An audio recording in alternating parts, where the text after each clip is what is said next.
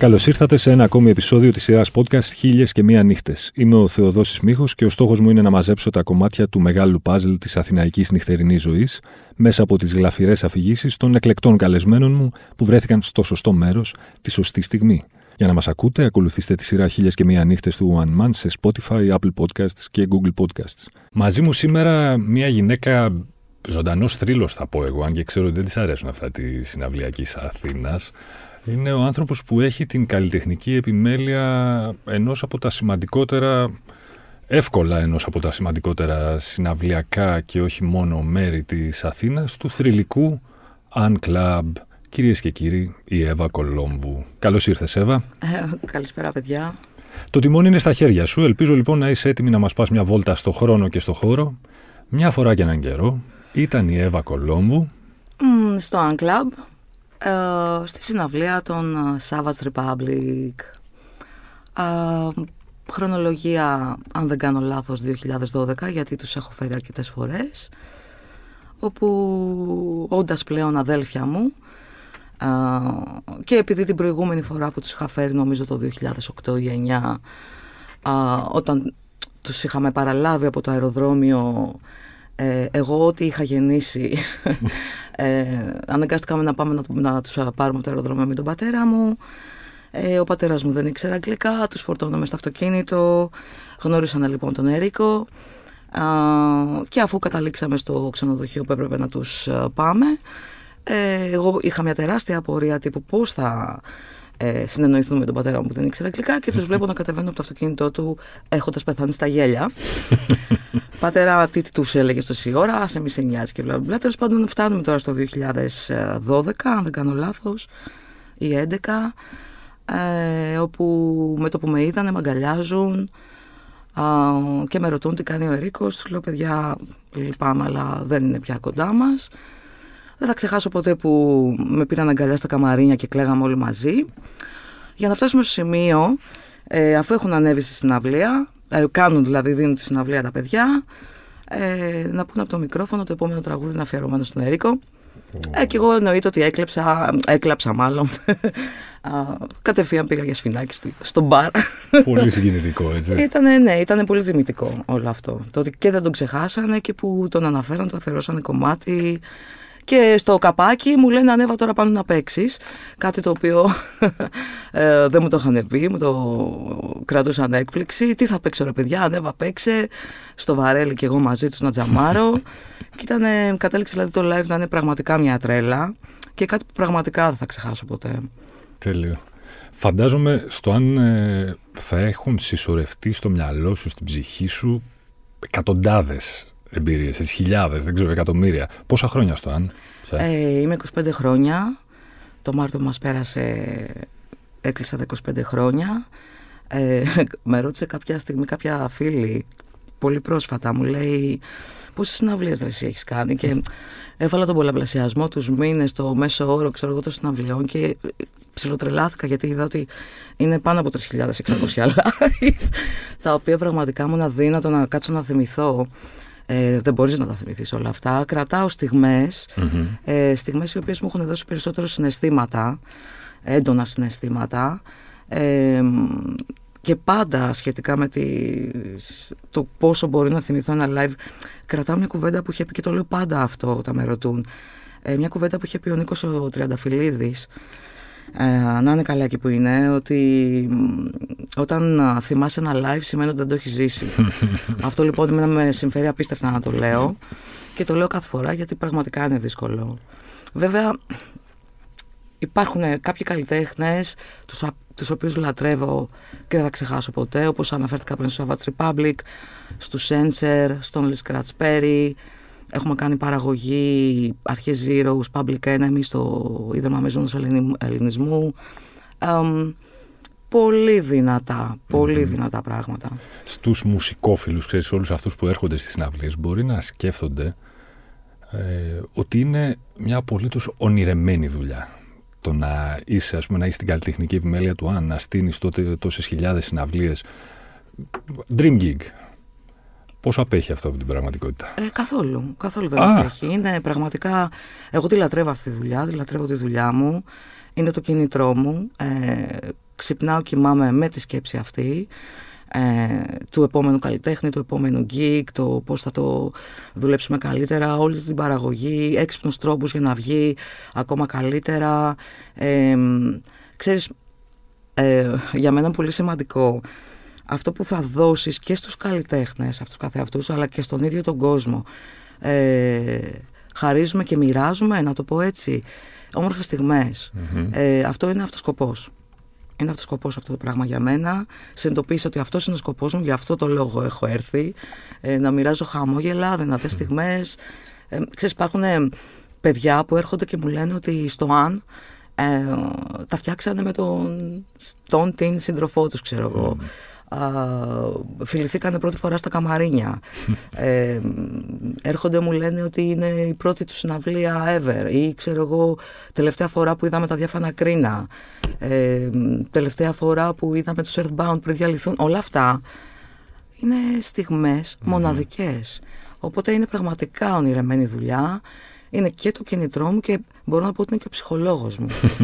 Βέβαια, γιατί σε κάθε δύσκολη προσωπική μου στιγμή να το πω, έχοντας να σκεφτώ τις παραγωγές μου, τα bookings μου, τις επόμενες κινήσεις μου, αυτόματα λύνονται όλα με τα προβλήματα. Ναι. Δεν έχει ούτε μία ζώρικη πλευρά όλο αυτό; Ε, τώρα πια για μένα όχι.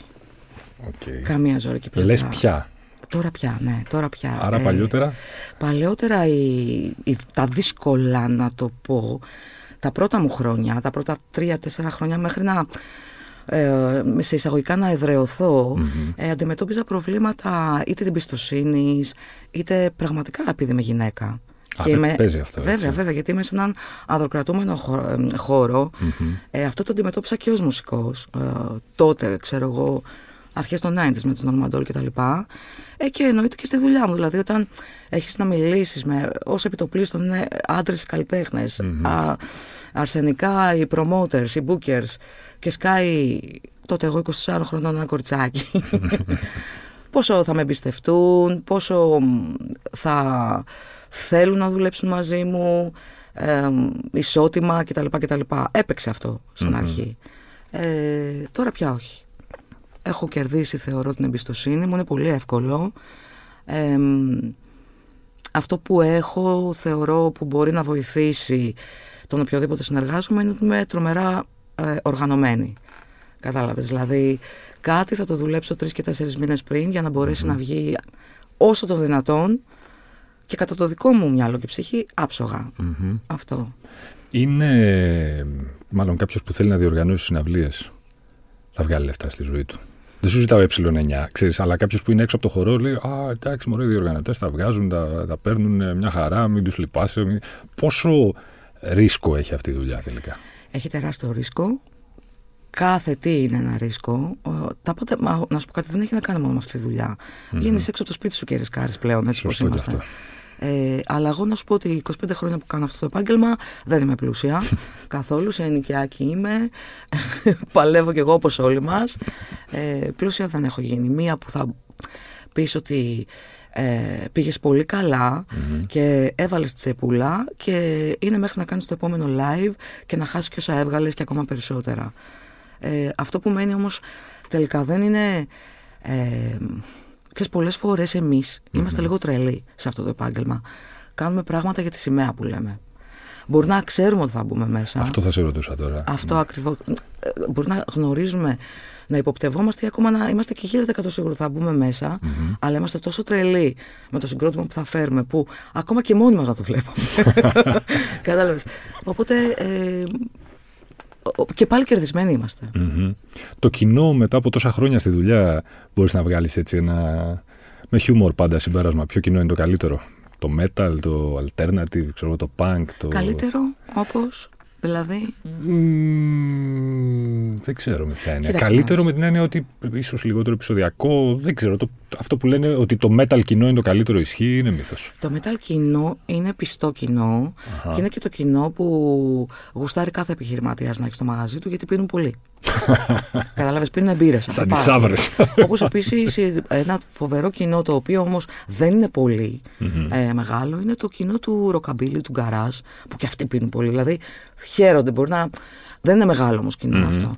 Ε, ένα κοινό το οποίο λατρεύω, γιατί για μένα ε, κάθε γενιά αλλάζει ανά 7 χρόνια. Το παρατηρώ συνέχεια αυτό στο αν. Τώρα πλέον έχω φτάσει στο σημείο να βάζω τα παιδιά ή ακόμα και τα εγγόνια των φίλων μου στο αν. Μου λένε, με παίρνουν τηλέφωνο και μου λένε Εύα, έρχεται το εγγόνι. Που έχει πολύ γέλιο όλο αυτό.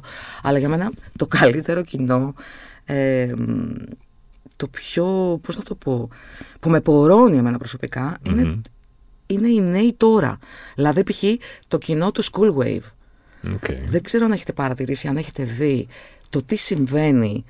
Ε, είναι παιδιά όσο το πλήστον που ξεκινούν από 13 και φτάνουν το πολύ μέχρι, το πάρα πολύ μέχρι 22-25 χρονών α, παιδιά που είναι όπως ήμασταν εμείς παλιότερα που μας παίρναμε τις πέτρες, τα μαλλιά όρθια, βαμμένα μάτια, ε, αλλά άλλες κούπερ, μαύρα νύχια, ακόμα και τα γόρια, σκισμένα καλτσόν κτλ.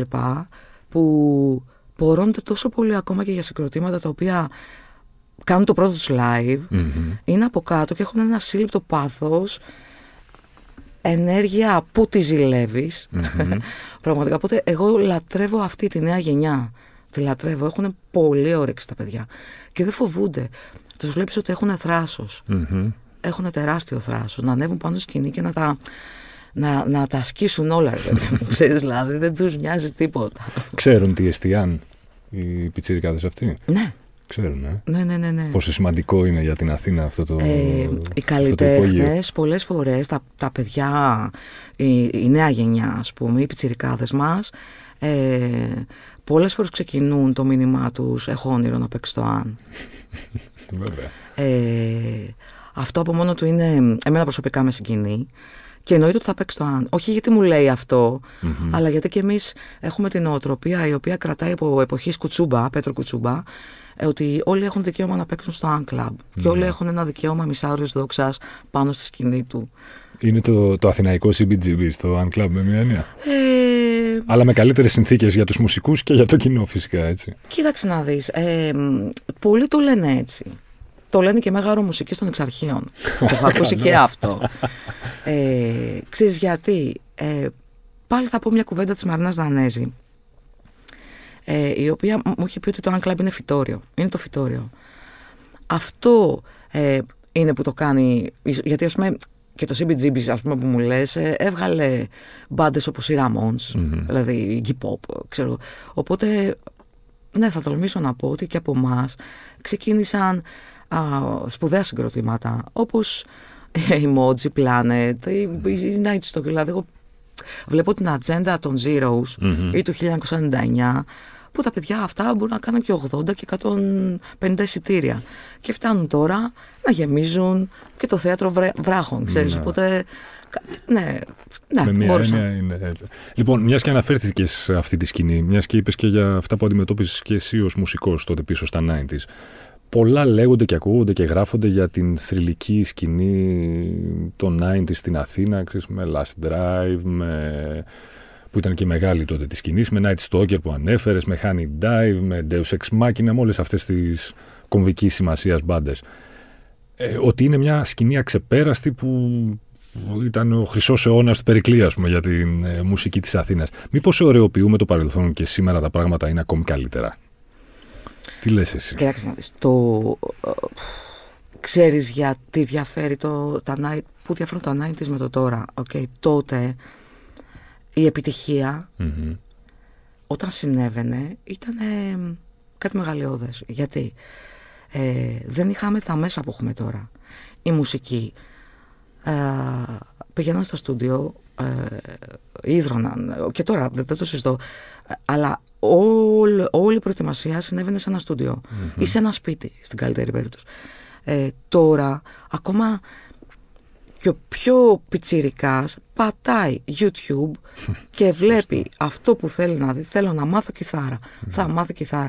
Εμείς τότε πηγαίναμε κουτουρού, δεν ξέραμε τίποτα. Επίσης τότε δεν υπήρχαν και τόσα στούντιο να σε φιλοξενήσουν να ναι. κάνεις πρόβα. Πηγαίναμε να κάνουμε πρόβα και μας λέγαμε, μας ρωτάσαν τι παίζετε και λέγαμε ροκ και λέγαμε συγγνώμη δεν έχουμε ώρες. Καταλαβαίνετε, ήταν πολύ πιο σκληρά τώρα το, το θέμα του ροκ στην ευρεία έννοια. δεν είχαμε αυτά τα μέσα να διαφημιστούμε. πήγαινε στην ΑΣΟΕ και στο Πολυτεχνείο και έβλεπες τις αφήσεις και καταλάβαινες τι παίζει. Μόνος σου έτρεχες να κάνεις την αφισοκόλληση. Ε, δεν, υπήρχαν, δεν υπήρχε αυτό το ίντερνετ, τα email. Τα... Σκέψω όταν εγώ ξεκίνησα στο ΑΝ, ε, τις συναυλίες διαφήμιζα με φαξ. Καταλαβαίνεις. Αυτό είναι ρομαντικό. Okay, αλλά τώρα έχεις περισσότερη δύναμη να εκμεταλλευτείς την τεχνολογία. Αυτή είναι η ναι. διαφορά του για μένα.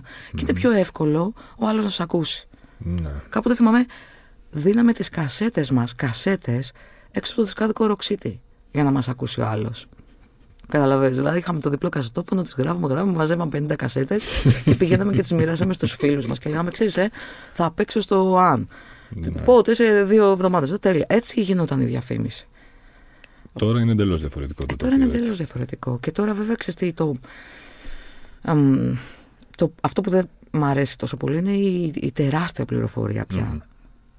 Είναι πάρα πολλά τα venues. Αυτό είναι φοβερό βέβαια. Είναι ωραίο γιατί υπάρχει και κόσμος που δουλεύει και όλες οι μπάντες μπορούν να παίξουν κτλ. κτλ. Αλλά υπάρχει τρομερή. Ανοίγεις, λέμε τώρα Facebook, Instagram και αυτά και βλέπεις άπειρα πράγματα. Ναι. Άπειρα, άπειρα. Εντάξει, υπάρχουν τα καλά και τα κακα σε κάθε περίοδο ούτως ή άλλως. Εξάρχεια τότε και τώρα. Ε, τότε και τώρα τα εξάρχεια. Ε. Μιας και είναι το δεύτερο σπίτι σου το αν. Ναι, ε, το αν είναι το δεύτερο σπίτι μου, όχι τα εξάρχεια. Αυτό πρέπει να το τονίσω. ε, κοίταξε να δεις τώρα. Κάποτε και πριν τα 90s ε, ζήσαμε ακόμα και το Άβατον που λέμε. Έτσι. Ε, ζήσαμε πραγματικά την ελευθερία σκέψεων με όλη την έννοια ελευθερία σκέψεων, εκφρασής και σεβασμού όσων εκφραζαμε Ε, τα εξάρχεια αυτή τη στιγμή μιλάμε ένα τεράστιο κομμάτι τους δεν έχουν καν πουληθεί, έχουν ξεπουληθεί. Υπάρχει ένα σχέδιο από πίσω στο οποίο καλό είναι γιατί είναι τεράστια κουβέντα να μην αναφερθώ. Ε, κοίταξαν να τα παρακμάσουν για μένα με πολλούς Ε, ζήσαμε από την εποχή του Γρηγορόπουλου, δηλαδή στην ουσία από την οικονομική κρίση ε, με τη δολοφονία του Γρηγορόπουλου, Φίσα, ε, βάλανε μετά τους ναρκέμπορους μέσα στο, στα εξάρχεια. Έχει, δηλαδή, τώρα αυτή τη στιγμή, λόγω του μετρό, είναι την κάστη στους μπάτσους. Ναι. Κατάλαβες. Ε, αυτή, ε, είναι 20 χρόνια τώρα που με ένα σχέδιο κάποιον ε, φέραν τα εξάρχεια στο σημείο που είναι αυτή τη στιγμή που να μην μπορείς να εκφραστείς που αν πεις τη γνώμη σου θα στην πέσουν από χίλιες μεριές και που επικρατεί ένα θέατρο παραλόγου Και το αν στέκεται εκεί, έτσι, στο στόμα του λύκου, σε αυτό το θέατρο του παραλόγου. Ναι, το αν στέκεται στο στόμα του λύκου, γιατί είναι μες στο στόμα του λύκου ούτως ή άλλως, αλλά δεν σταμάτησε να έχει, α, να πω, ένα συγκεκριμένο αξιακό κώδικα είναι ε, αποστασιοποιημένο από κάθε βρωμιά ε, και κοιτάζει μόνο να εκφράζει την ελευθερία της τεχνης της μουσικής. Εκφράζεται μέσα από την τέχνη της μουσικής, εκφράζει και θα συνεχίσει. Είναι αφορά ξεκάθαρα τη μουσική ναι. και τους καλλιτέχνες μας και τον κόσμο του. Τίποτα άλλο δεν παίρνει Έχουμε θέση ως ε, προσωπικότητες, ε, ο καθένας μας ξεχωριστά και εγώ και ο Τάκης και όλα τα παιδιά που δουλεύουμε μέσα, αλλά δεν θα κάτσουμε να ανακατευτούμε σε κάποια πράγματα τα οποία δεν αφορούν ε, την τέχνη μας. Να. Και αυτό που θέλουμε να ασχοληθούμε. Εμείς παρέχουμε ε, την όμορφη πλευρά της ζωής. Έτσι θέλω να το βλέπω. Ζω σε ένα παραμύθι, μπορείς να το πεις και έτσι. Θέλω να ζω σε αυτόν τον κοσμο Πώς θα ξεκινήσει η νέα σεζόν λοιπόν για αυτό το θρηλυκό αθηναϊκό βένιου; Ξεκινάμε στις 16 σεπτεμβριου Ε, έχουμε αρκετές συναυλίες. Μέχρι και κλείνουμε δηλαδή είμαστε τώρα πάνω από την ατζέντα του ΑΝ και κάνουμε αρκετά bookings. Ε, όλες μας συναυλίες είναι ενδιαφέρον. Ε, Θα αναφερθώ και στις 6 Οκτωβρίου που έχουμε τους Zounds, α, το οποίο για μένα εντάξει είναι μια μπάντα ούτως ή άλλως θρυλός.